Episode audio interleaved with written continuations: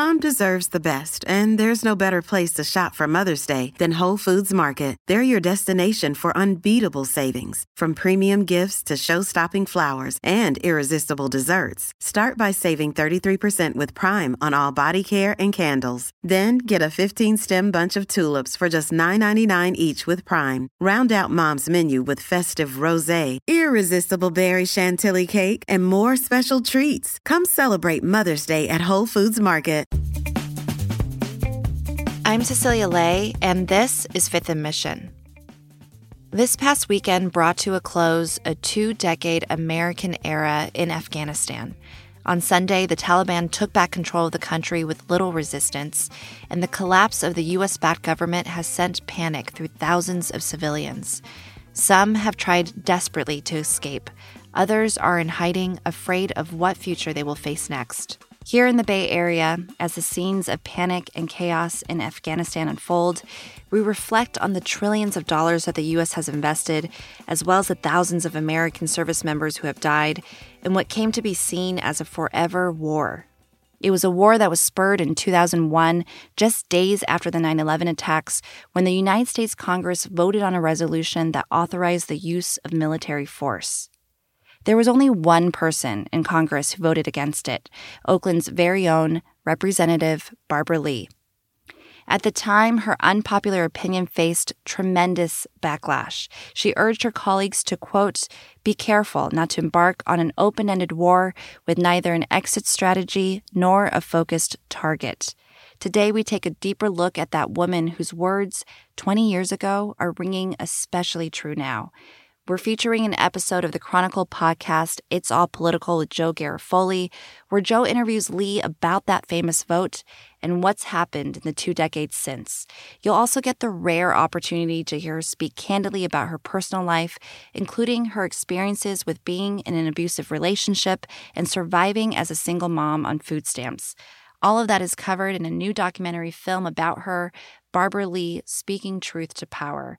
Joe also interviews that film's director, Abby Ginsberg, on another episode of It's All Political, and that's live now, and you can find it wherever you listen to Fifth and Mission.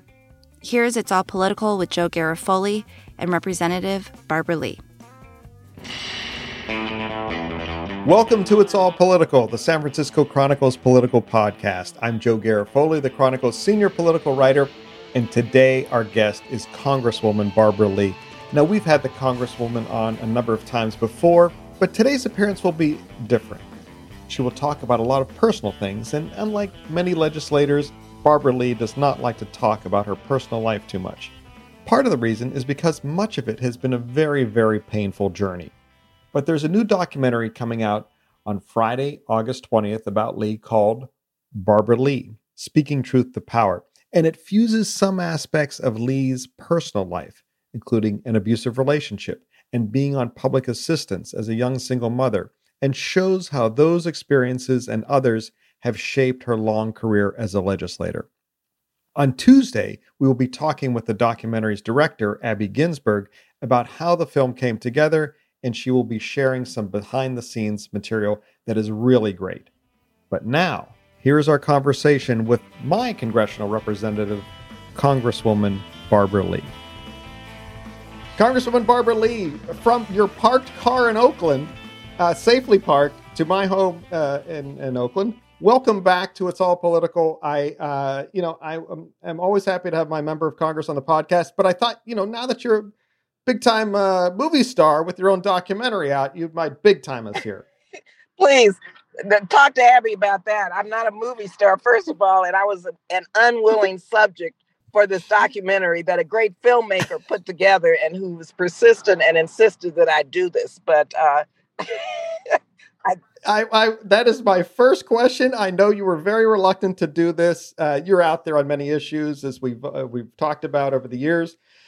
But you're a very private person. You're very old school and, and uh, type of legislator in that way. You're not sharing what you had for breakfast on Instagram. What what was your initial hesitation in doing this?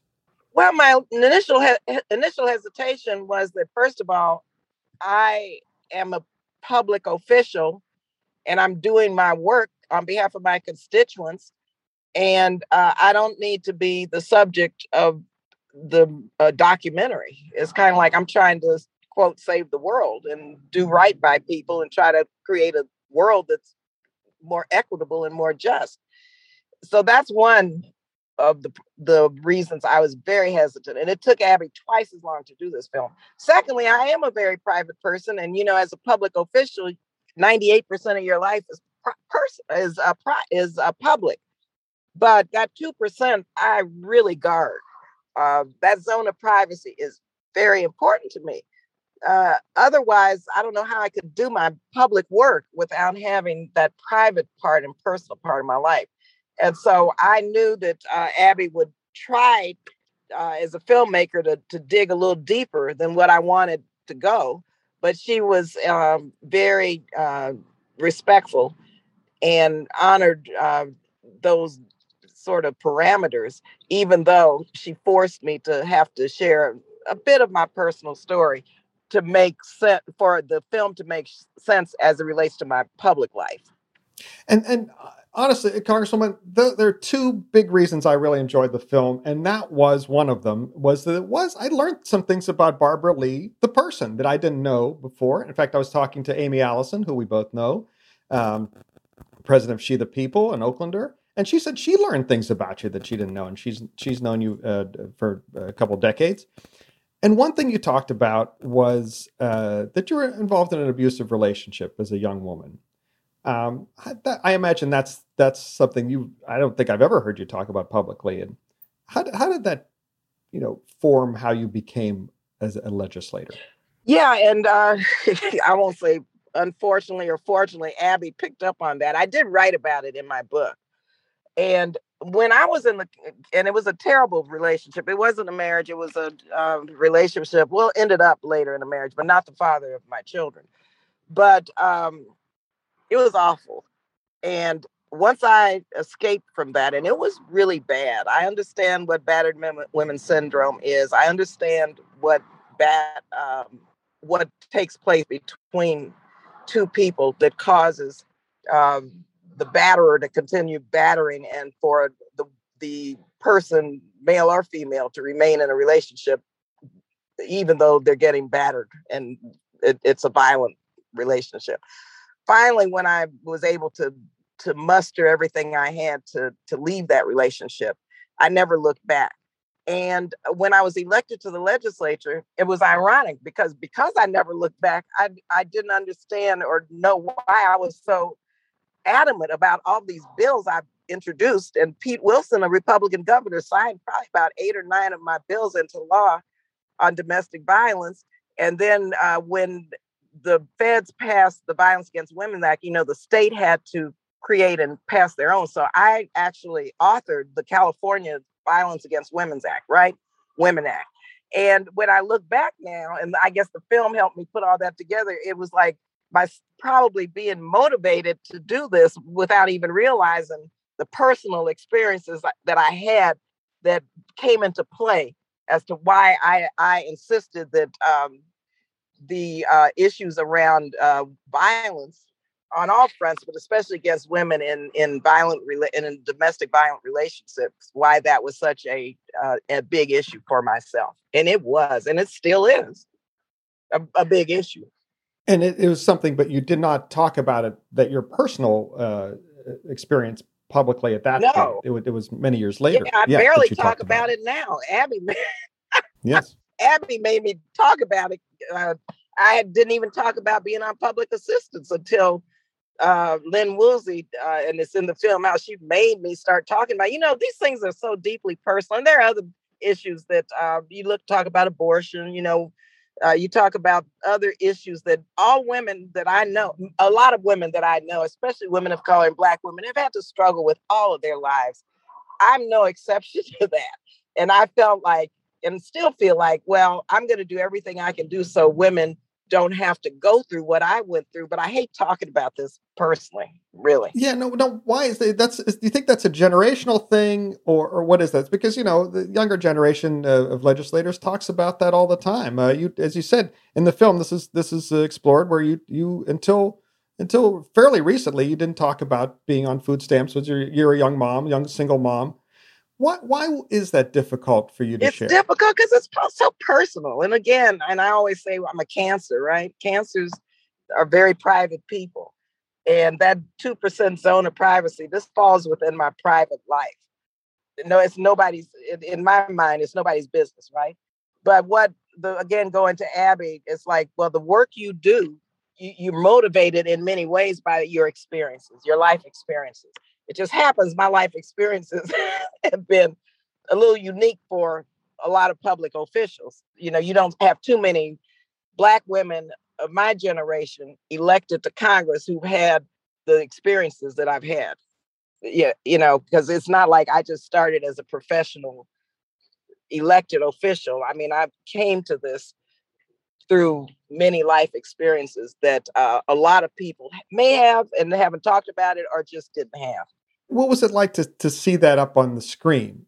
Well, it's like, here we go again. I, you know, when I wrote my book, the editors you know, and the publisher insisted that I be authentic because they couldn't figure out why I was writing about reproductive rights so much, right? Because I remember the days of back alley abortions. I had to go to Mexico, you know, and I did, and that's not in the film, but you know, uh, I know that issue very well. You, you, so you, that was an experience you yeah. had. You went to Mexico to yeah. have an abortion. Yeah. Oh, okay. Was that, a, that, wasn't in the film. Yeah. No, it wasn't in the film. I don't even know if I talked to. I'm telling you, but I didn't talk about it in we'll, film. We'll break some news here. A lot of I've talked about it public. It was Aimee Allison on one of the She the People events where I talked about it because it was about reproductive justice, reproductive rights that Black women, women of color, low income women uh, should have access to the same constitutional rights of making their own personal decisions about reproductive freedom.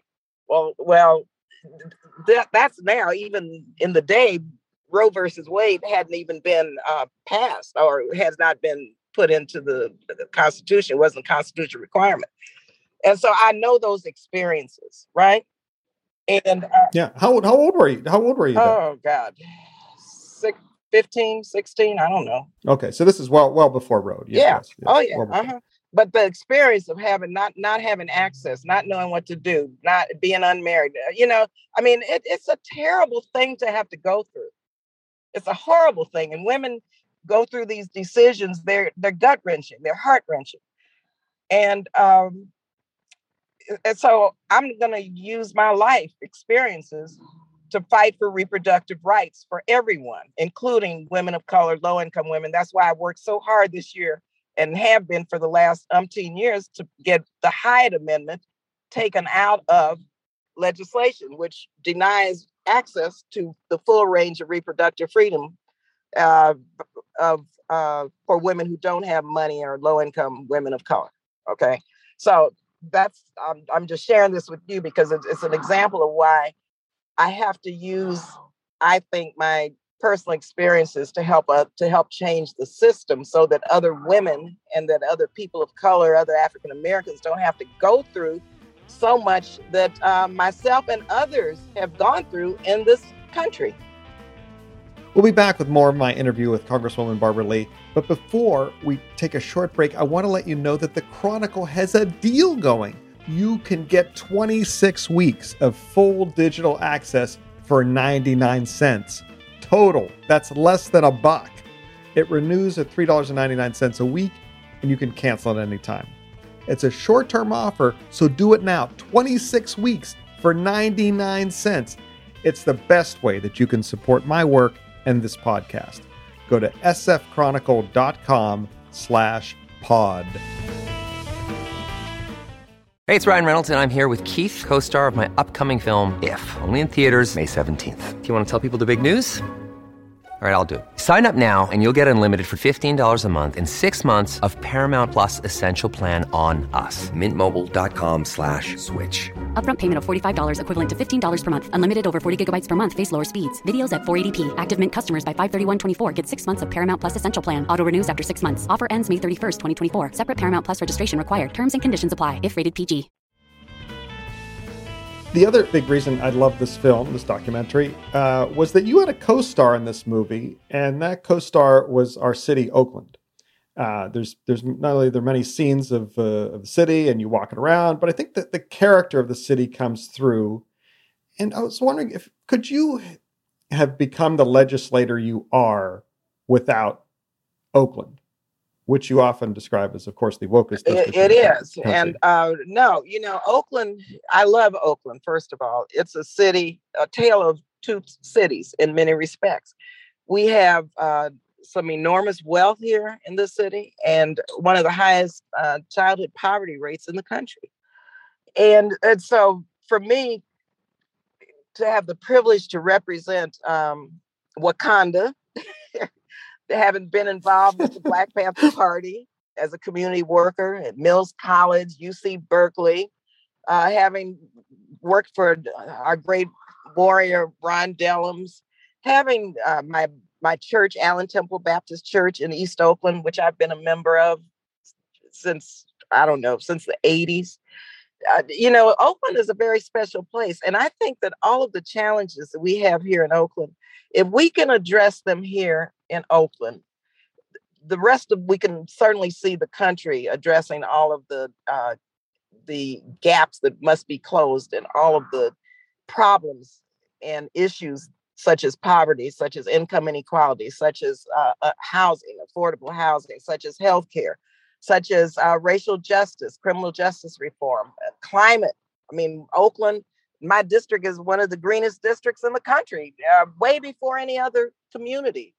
Uh, the Mandela Training Center, teaching young people, uh, many formerly incarcerated, many uh, young men and women of color, how to create um, solar roofs and put solar panels on right, buildings. Right. Yeah. You know, yeah. so Oakland has uh, some of the most progressive ideas. It's most one of the most inclusive cities, uh, but yet we still have so many challenges, like gun violence, like uh, addressing uh, the issues around unsheltered people, and uh, equality. Uh, you know, and and and it's a multiracial city where people, even with our differences, try to come together and unify. Uh, I know in the African American community, we we're fighting hard to address the anti-Asian hate.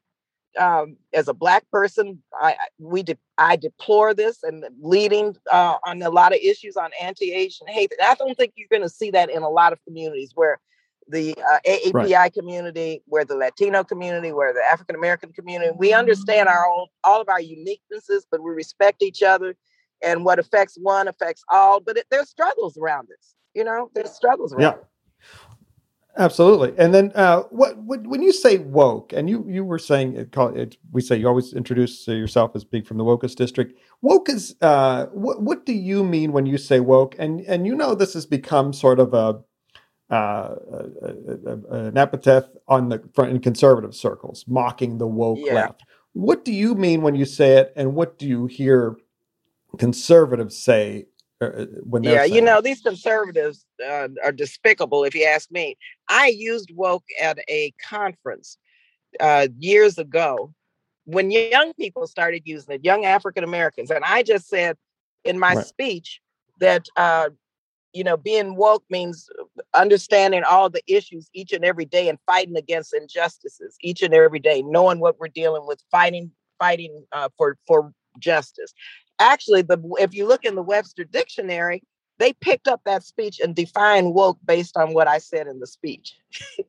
yeah, hmm. yeah. You wow, look, look yeah, at that. Yeah, you look at the. I'm gonna have to, I'm gonna check, check that out. out. my name is right next to woke, and they quote from that. But it was actually young people, and I was quoting from what young people were talking about, and I was giving a speech, and um, where was that speech? I think it was in Atlanta, and talking about the fight for justice and equality and used woke in it and the dictionary, webster dictionary picked it up and defined it and that's why i'm i'd say would the right wing take something that um, we had talked about in a positive way in terms of being aware of injustices being woke so we don't go to sleep right.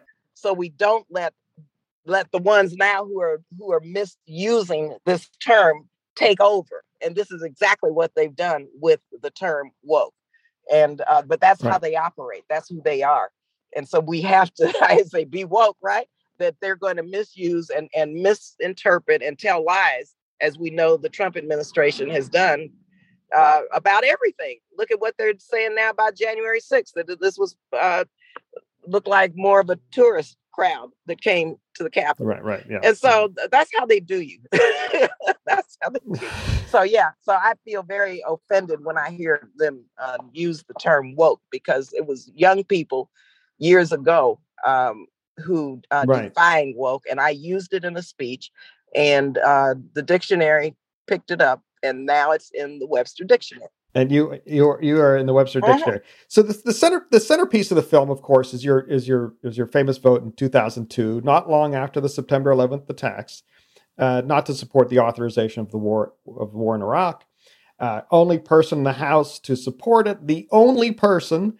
Uh, you received death threats. Your family received death threats. And then the movie, they, they do show a scene, uh, again with your co star Oakland, at Frank Frankagawa Plaza. Thousands of people greeted you. What, what did that moment give you uh, in terms of strength? Well, you know, it was actually the there are two re- authorizations. The one that I voted against, uh, the blank check, that 60 words, that was right after the horrific attacks of 9 11. Then Iraq came around in 2002, which used the 2001 as the basis for 2002.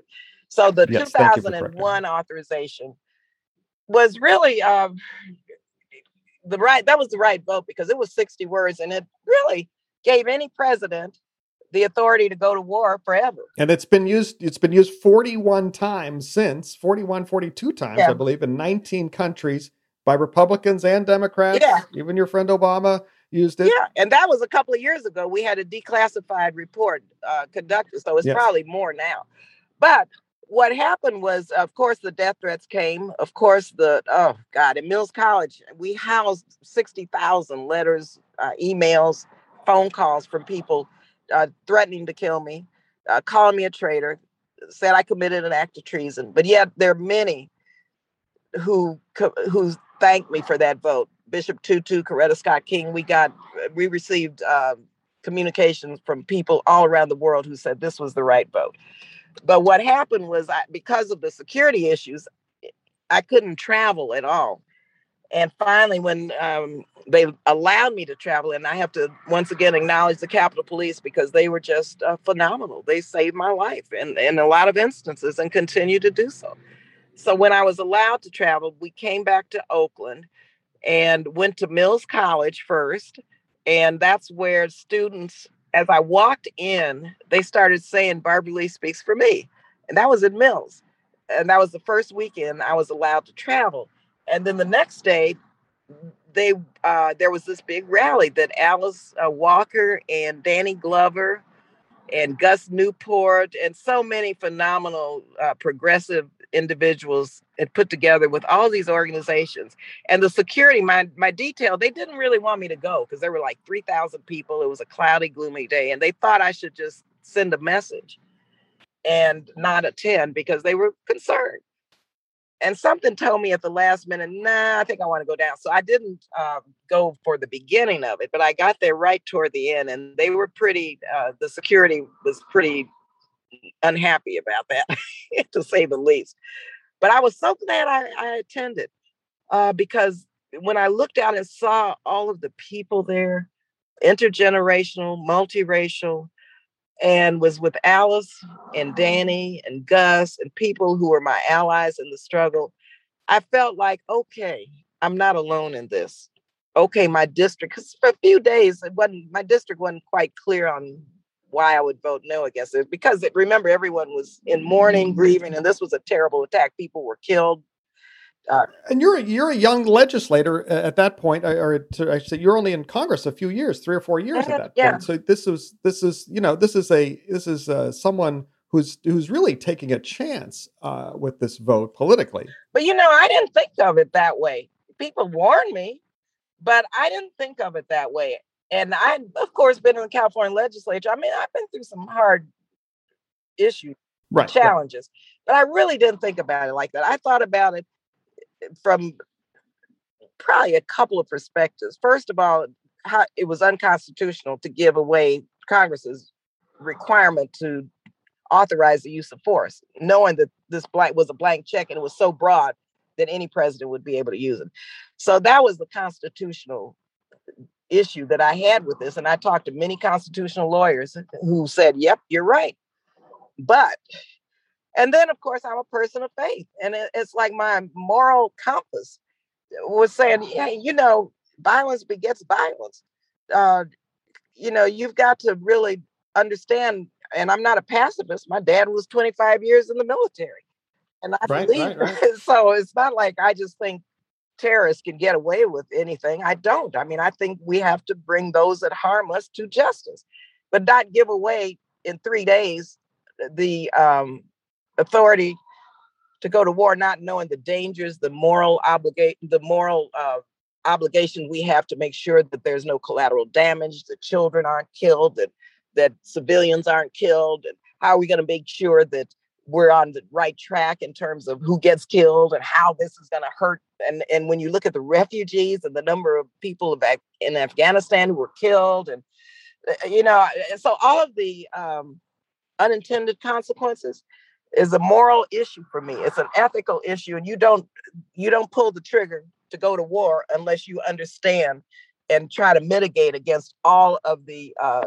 issues that could be uh, immoral and wrong and uh, so I was dealing with my conscience around that and my my faith as well as my understanding of the Constitution and what's required by me as a representative who the people elect to uphold the Constitution.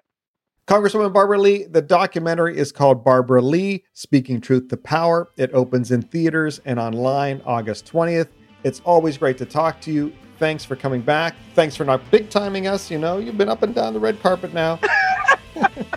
Look, my mother told me I was born Barbara and I'm gonna die Barbara. Okay, and I love representing the uh, most enlightened and yes, the wokest district in the country. So thank you again. Thank you, Congresswoman. Hi, it's Cecilia Lei from Fifth and Mission again, hopping back here to tell you there's more to this interview, and you can hear it on It's All Political. Barbara Lee talks about the late John Lewis, and she talks about her retirement plans. For more on the documentary, It's All Political has another episode out now where Joe Garofoli interviews Abby Ginsberg, the director of Barbara Lee Speaking Truth to Power. Be sure to check it out. I'd like to thank you all for listening and hope that you and your families are safe and healthy. I'd like to thank Congresswoman Lee for being here. And a reminder that our podcast with Abby Ginsberg, the director of her documentary, will be out on Tuesday. I'd like to thank the King, Webby Award winning producer King Kaufman for producing today's episode. And of course, we always throw a shout out for our fabulous theme music. That song you are listening to is called Cattle Call, and it was written by Randy Clark and performed by Randy Clark and Crow Song. And remember, whether you're woke or still fast asleep, it's all political.